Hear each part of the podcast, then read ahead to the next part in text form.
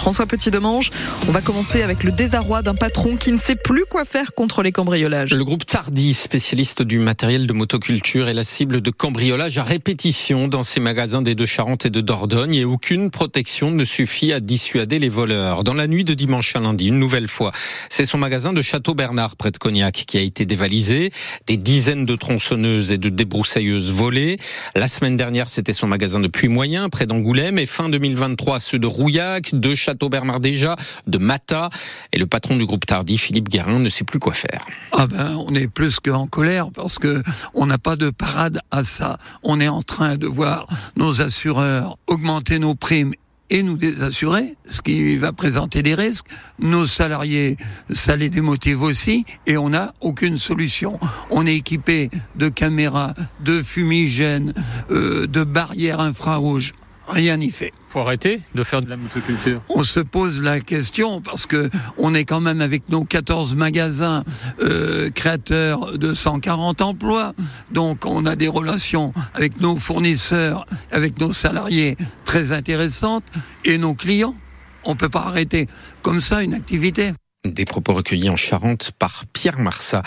Des peines à la hauteur du calvaire subi par un angoumoisin vulnérable. L'avocat général a requis hier devant les assises de la Charente 18 ans de réclusion criminelle contre le principal accusé et entre 7 et 15 ans contre les trois autres. Ces quatre hommes sont poursuivis pour viol et pour violence volontaire aggravée sur personnes vulnérables. Ils ont martyrisé pendant deux ans entre 2015 et 2017 un homme d'aujourd'hui 52 ans, membre du même club de supporters de football. Les échouages de dauphins ont bien diminué depuis le début de l'interdiction de la pêche dans le golfe de Gascogne. C'est la première tendance décrite par les chercheurs de l'Observatoire pélagiste de La Rochelle, après un mois de fermeture de la pêche au filet dans le golfe de Gascogne. Mais les spécialistes rochelais préviennent que la période à risque n'est sans doute pas terminée, alors que la pêche rouvre à minuit ce soir. Pélagis rappelle que l'an dernier, il y a eu un pic d'échouage extrêmement élevé au mois de mars, et il note que les bandes dauphins restent bien présents dans les zones où la pêche reprend la nuit prochaine. Il s'agit là de déminer encore une situation qui reste tendue à quatre jours de l'ouverture du salon de l'agriculture. Emmanuel Macron reçoit aujourd'hui les deux principaux syndicats agricoles, FNSEA et Jeunes Agriculteurs. Le Premier ministre Gabriel Attal, lui, tiendra une nouvelle conférence de presse demain. Il évoquera le projet de loi agricole suspendu au début de la crise et l'application des mesures déjà annoncées. Les syndicats agricoles menacent de reprendre leur mobilisation et de nouvelles manifestations ont eu lieu hier à Marseille et à Dunkerque. Les salariés qui voudront financer une formation avec leur CPF, leur compte personnel de formation, devront maintenant participer à son financement. Ça fait partie des mesures d'économie annoncées hier par Bercy. L'État veut réduire ses dépenses de 10 milliards. Les salariés vont donc devoir payer sans doute 10% du coût d'une formation suivie dans le cadre de leur CPF. Les demandeurs d'emploi ne seront pas concernés. Le ministère de l'économie espère ainsi gagner 200 millions d'euros. Il va maintenant falloir trouver 60 millions d'euros. Oui, pour lancer là cette fois enfin les travaux du contournement de Maran son tracé a été plébiscité, on peut le dire, hier par les 232 personnes qui ont répondu à la concertation lancée à l'automne par le département.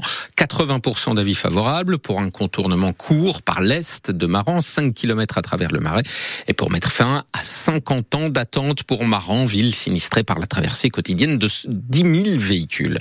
Reste maintenant deux ans d'études en tout genre avant d'espérer le début des travaux et une livraison pas envisagée avant 2030 voire 2032.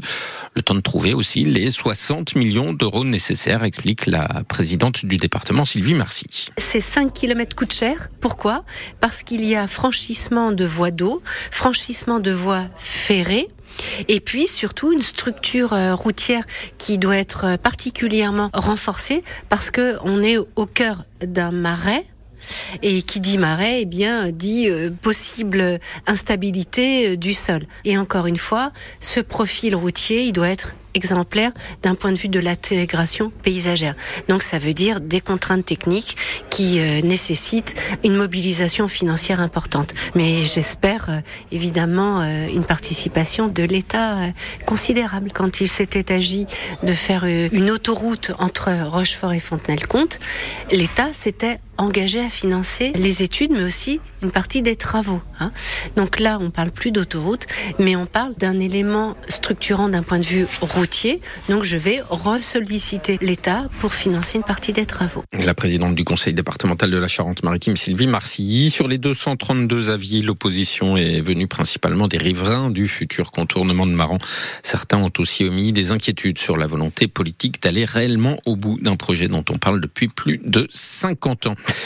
Les travaux sur le pont de l'île d'Oléron nécessitent une nouvelle fois une fermeture euh, totale de la circulation la nuit prochaine pendant trois heures. Aucun véhicule sur le pont d'Oléron entre minuit et 3 heures du matin. Le temps de soulever le tablier afin de remettre en place des appuis qui se sont déplacés. Trois piles du pont d'Oléron ont besoin de ces premiers travaux urgents. Les travaux préparatoires du contournement de Cause commencent aujourd'hui. Contournement nord sur les communes de Cause et de Grézac. Pour l'instant, il s'agit de poser des clôtures permettront de protéger les fouilles archéologiques préventives de l'intrusion d'animaux et de créer la base du chantier. La circulation sur la rue des Étourneaux à cause sera donc alternée jusqu'au 1er mars entre le carrefour de la départementale 17 et la voie ferrée. Une nouvelle formule pour le quotidien Sud-Ouest, nouvelle maquette, logo relooké, quelques et depuis quelques semaines déjà un changement du format du journal, 12% moins haut afin de faire face à la hausse des coûts du papier et à la baisse du nombre de lecteurs. Sud-Ouest reste à 1,50€. Même chose pour le quotidien Charente Libre, nouvelle maquette et nouveau logo, mais toujours 1,20€.